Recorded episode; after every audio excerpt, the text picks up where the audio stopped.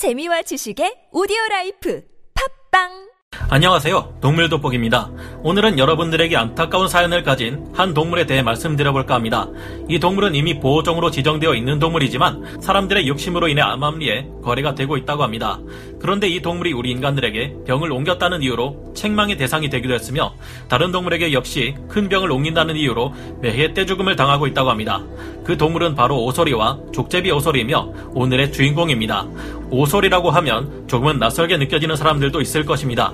사실 우리 주변에서 흔히 볼 수 있는 동물은 아니지만 우리나라에서도 종종 발견이 되는 야생동물로서 조금만 검색을 해본다면 이들의 구출, 포획, 치료, 방생 등의 기사를 접하실 수 있으실 겁니다. 유명한 경우를 꼽아보자면 자신보다 더 큰 뱀에게 물리고도 어떻게든 뱀의 머리만큼은 제압한 다음 2시간 자고 일어나서 마저 맛있게 뱀을 먹어치우는 벌꿀 오소리를 들 수 있는데요. 이들을 보호해야 한다고 지정한 것도 인간이지만 그들을 무차별적인 떼죽음으로 몰아간 것도 바로 인간이죠. 뭐 온라인 게임에서는 많은 유저들이 애용하는 캐릭터로 게임 내에서 티모라는 이름을 가지고 있기도 한 동물 오소리. 왜 그들은 골칫덩이로 전락하게 되었을까요? 오늘 동물 돋보기 시작하도록 하겠습니다. 전문가는 아니지만 해당 분야의 정보를 조사 정리했습니다. 본의 아니게 틀린 부분이 있을 수 있다는 점 양해해 주시면 감사하겠습니다. 오소리. 오소리의 전체 몸 길이는 90cm이며 꼬리 길이는 46cm에서 50cm에 달합니다.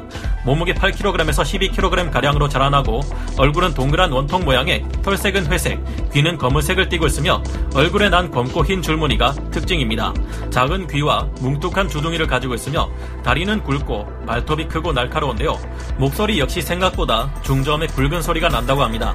우리에게 더욱 친숙하게 알려져 있는 티모와 비교하면 같은 동물이 맞나 싶을 정도의 생각이 듭니다. 이들은 야행성의 습관을 가지고 있으며 주로 조류, 뱀, 지렁이, 곤충, 과일, 나무 뿌리, 쥐 등의 설치류 등을 먹는 잡식 동물에 속합니다. 이들은 굴을 파고 사는 습성을 가지고 있는데 그래서 주요 서식지는 굴을 파기 쉬운 산림이나 초원지대에 분포되어 있습니다. 오소리의 수명은 약 14년 가량이고 대한민국 내에서는 삭, 고양이, 너구리, 담비 등과 같이 생태계의 정상에 위치하고 있다고 할 만큼 그들의 천적은 없는 편인데요. 하지만 오소리는 검독소리 같은 대형 맹금류나 사람들이 키우는 사냥개에게 걸려 운 나쁘게 생을 마감하기도 한다고 합니다. 이들은 의외로 몸집이 크며 족제비과 동물답게 덩치에 비해 싸움을 잘 하는 데다 성질도 매우 사납다고 합니다. 게다가 가죽도 매우 질기고 두꺼워서 맷집도 상당히 좋기 때문에 벌들에게 쏘이면서도 벌꿀을 꺼내 먹는 독종 같은 면모를 가지고 있습니다. 오소리의 지능 적 생활. 오소리는 굴을 파서 보금자리로 선택을 하는데요. 이 굴에서 여우나 너구리, 토끼와 같이 홈쉐어를 하기도 한다고 합니다. 방금 언급한 동물들은 바위 구멍과 같은 은밀한 곳을 보금자리로 삼는데 땅굴에 비하면 아주 취약한 보금자리입니다. 아무래도 땅굴에 비하면 취약한 장소이기도 하고 오소리와 달리 굴을 못 파기 때문에 오소리 굴을 발견하면 무단 침입을 감행한다고 합니다. 반면에 오소리는 땅을 파는 동물답지 않게 나무에도 능숙하게 오를 수 있기 때문에 천적을 발견하면 빠른 속도로 나무를 타고 올라가는 모습을 볼 수 있습니다. 왜 오소리는 자신이 힘들게 일궈 놓은 집을 다른 동물과 공유할까라는 의문이 생길 수 있는데요. 오소리의 홈쉐어는 바로 생존의 확률을 높이기 위함입니다. 오소리가 공생하는 동물들이 사는 방은 오소리의 집 출입문 근처 방인 경우가 많은데요. 굴 주변에 오소리의 천적이 나타나면 같이 살고 있는 다른 동물들의 냄새로 인해 오소리보다 먼저 그 동물이 타겟이 될 수 있다고 합니다. 오소리는 역으로 너구리나 여우의 굴을 빼앗아 사는 경우도 있다고 하는데요. 족제비과의 특성상 기본적으로 오소리는 작은 체구에 비해 싸움을 잘하므로 여우나 너구리, 토끼에게 전투력에서 우위를 차지합니다. 이 홈쉐어는 순전히 오소리의 선택으로 볼 수 있습니다. 한국 내에서의 오소리들은 사실상 멸종 위기에 놓여 있다고 판단하고 있습니다. 그래서 국내에서 볼 수 있는 오소리들은 보통 해외종이 많은데요. 이 해외종의 오소리가 떼죽음에 놓인 사연을 소개해볼까 합니다. 오소리의 떼죽음 8일 영국 왕립동물학대 방지협회는 최근 오소리 소탕 작업을 확대하기로 한 영국 정부 결정을 비판하였다고 합니다. 영국에서 오소리는 소결핵 발병 매개체로 의심을 받아 2013년부터 지속적으로 떼죽음을 당해왔다고 합니다. 협회에 따르면 영국 정부는 최근 오소리를 잡아들이는 것을 단계적으로 중단하겠다고 약속했음에도 불구하고 새로운 지역 7곳에 오소리를 잡는 것을 허용했다고 전했습니다.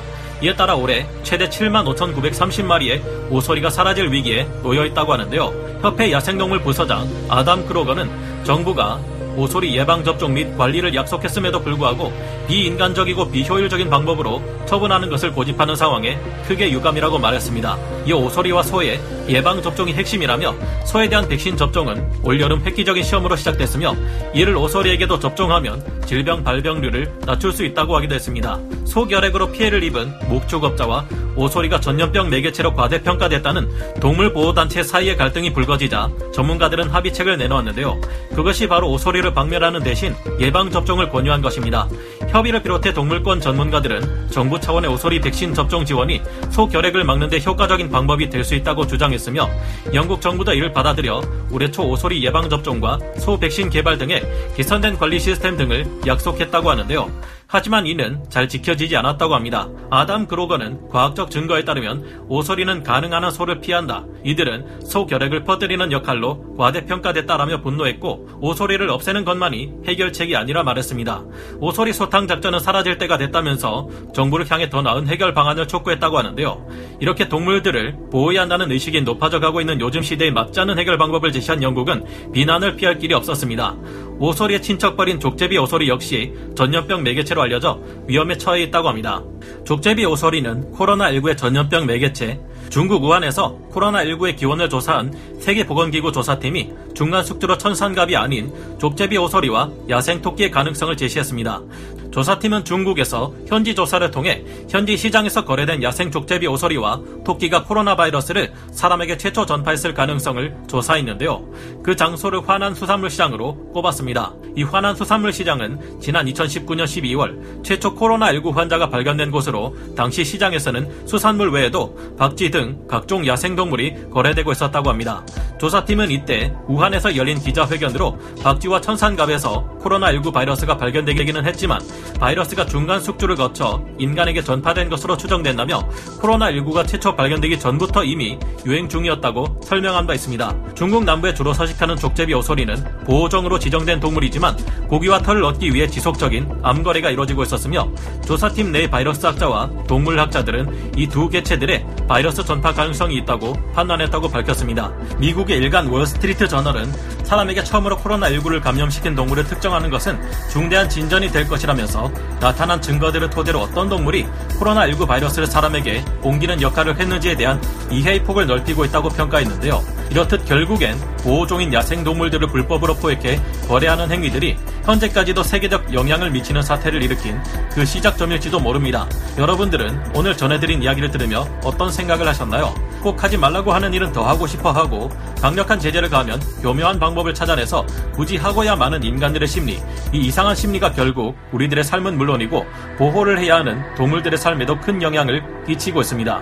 좁게 보면 우리네 부모님들은 자식들에게 더 좋은 환경, 더 좋은 삶을 물려주기 위해 부단히 노력합니다. 이걸 조금만 넓게 본다면 우리 인간은 한 시대를 태어나 다음 세대들에게 더 좋은 환경은 물려주지 못하더라도 더 악화된 환경까지는 물려주지 말아야 하지 않을까요? 그럼 오늘 동물 돋보기 여기서 마치고요. 다음 시간에 다시 돌아오겠습니다. 감사합니다.